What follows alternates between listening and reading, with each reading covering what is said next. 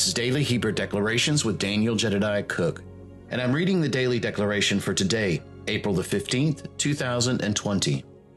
The three Hebrew letters we're honoring today are Dalet, Samek, and Resh. Along with those three living letters, we're also honoring the Spirit of the Lord, the Spirit of understanding, the Spirit of counsel, and a revelation that Apostle Aaron had here at Gates of Zion which is the seven thunders. And the seventh thunder is the one we're honoring today, which is Ayin. The daily declaration today reads this Yeshua is the door in which all are reconciled to the Father. Supernatural divine support to work and be the impossible with daily dependence on Yahweh's grace and mercy. A guarded gate which the seven spirits of the Lord enter into and teach. Yeshua is the door in which all are reconciled to the Father. Yes, thank you, Yeshua. We've just gone through this place uh, with Passover and with Easter uh, this last weekend, and we celebrated the place where Yeshua had died on the cross for us. And of course, this is something that, that Paul talks about where we are to crucify ourselves daily as, as, as Yeshua has done. And not always talking about the flesh in this case, particularly because of the place of, of laying down, if you will, a, a part of our, our flesh that says that we have to be independent of Almighty Yahweh. But Yeshua made this door in which we all can be reconciled again to the Father, and all have been.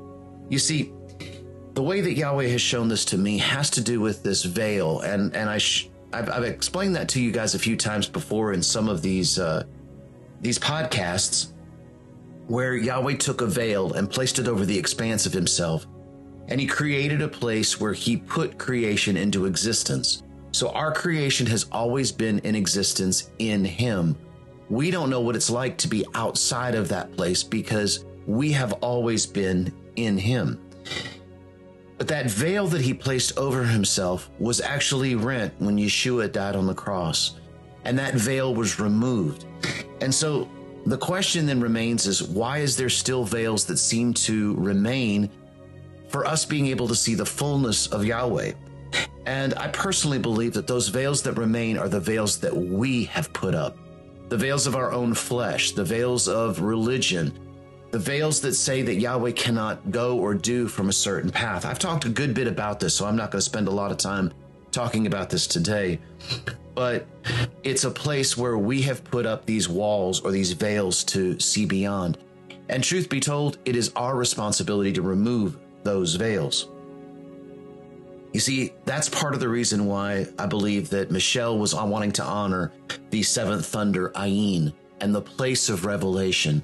Because that place of revelation helps us to realize where those veils are that we have put up that says that Yahweh can't operate but through a particular way because uh, this wall of religion or this veil of religion is up saying that, well, that's not Yahweh if he speaks through that direction.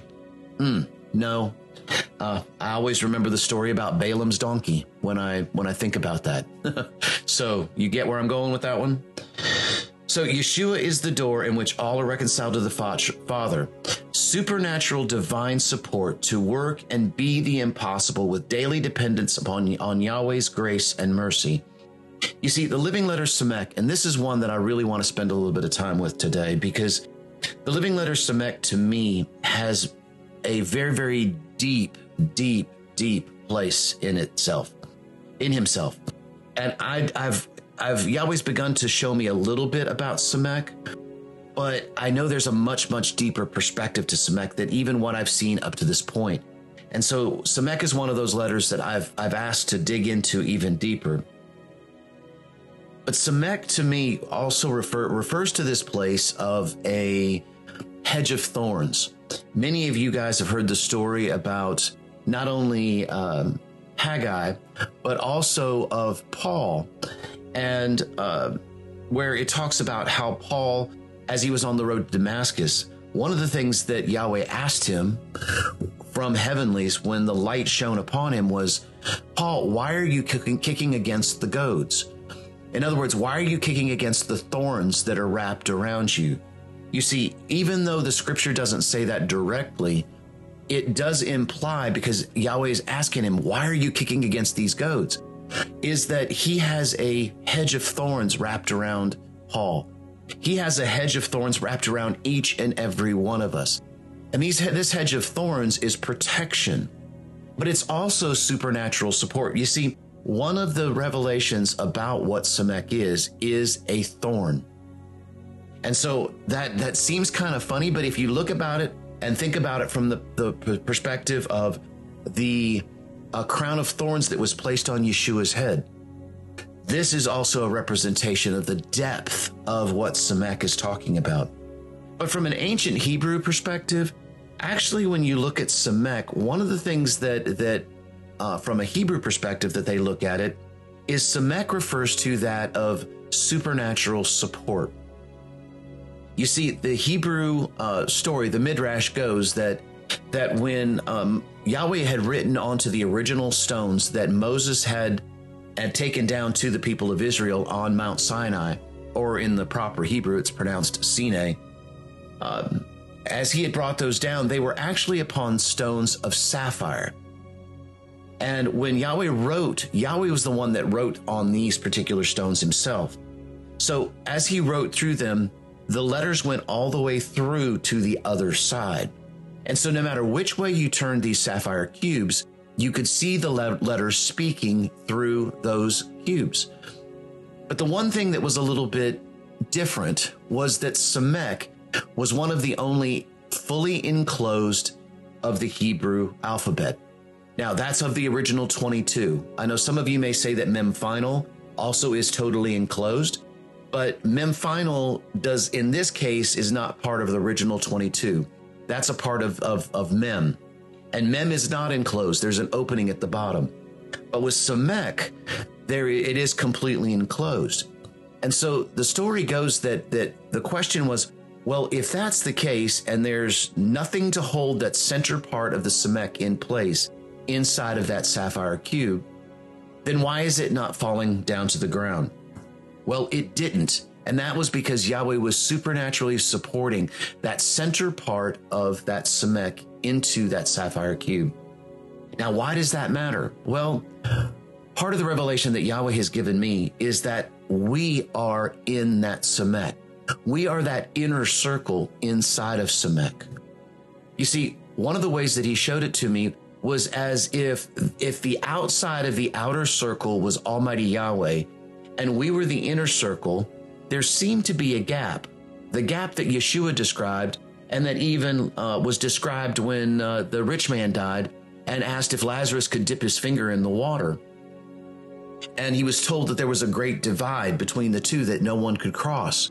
Well, see, if I look at the living letter Samek, there appears to be that great divide that separates us, the very center of that circle, from Almighty Yahweh. But you see, Yeshua tore that veil down and what I believe is that Yahweh is telling us and giving us this place of, I want you to look at my face. I want you to become what you behold, which is me. And in that place, you will begin to fill up this center circle so that there is less and less and less of a gap. And truth is that that is already taken place. That has already been accomplished. The only thing that remains there is the veils that we put up that says that there is a gap. Do you see what I'm saying? And so as we tear down these veils, and pull away these veils from off of our flesh, then others are going to be able to look into Samek, look into Yahweh, and they don't know where Yahweh ends and we begin, or where we end and Yahweh begins.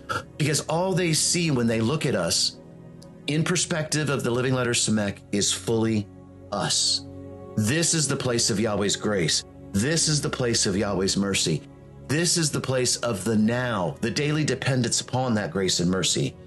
And at the same time, it becomes a guarded gate where the seven spirits can of the Lord can enter into and teach us how to see, how to tear down these veils, how to live in this place of the supernatural support of Almighty Yahweh, because Yahweh has already given us all things that pertain unto life and godliness.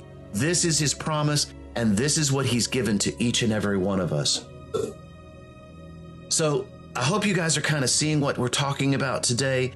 Uh, Resh leads us into that place where we have been separated unto holiness. And so, Father, we thank you that you have separated us unto holiness and you have given us supernatural and divine support. You guys have a great day. See you again tomorrow.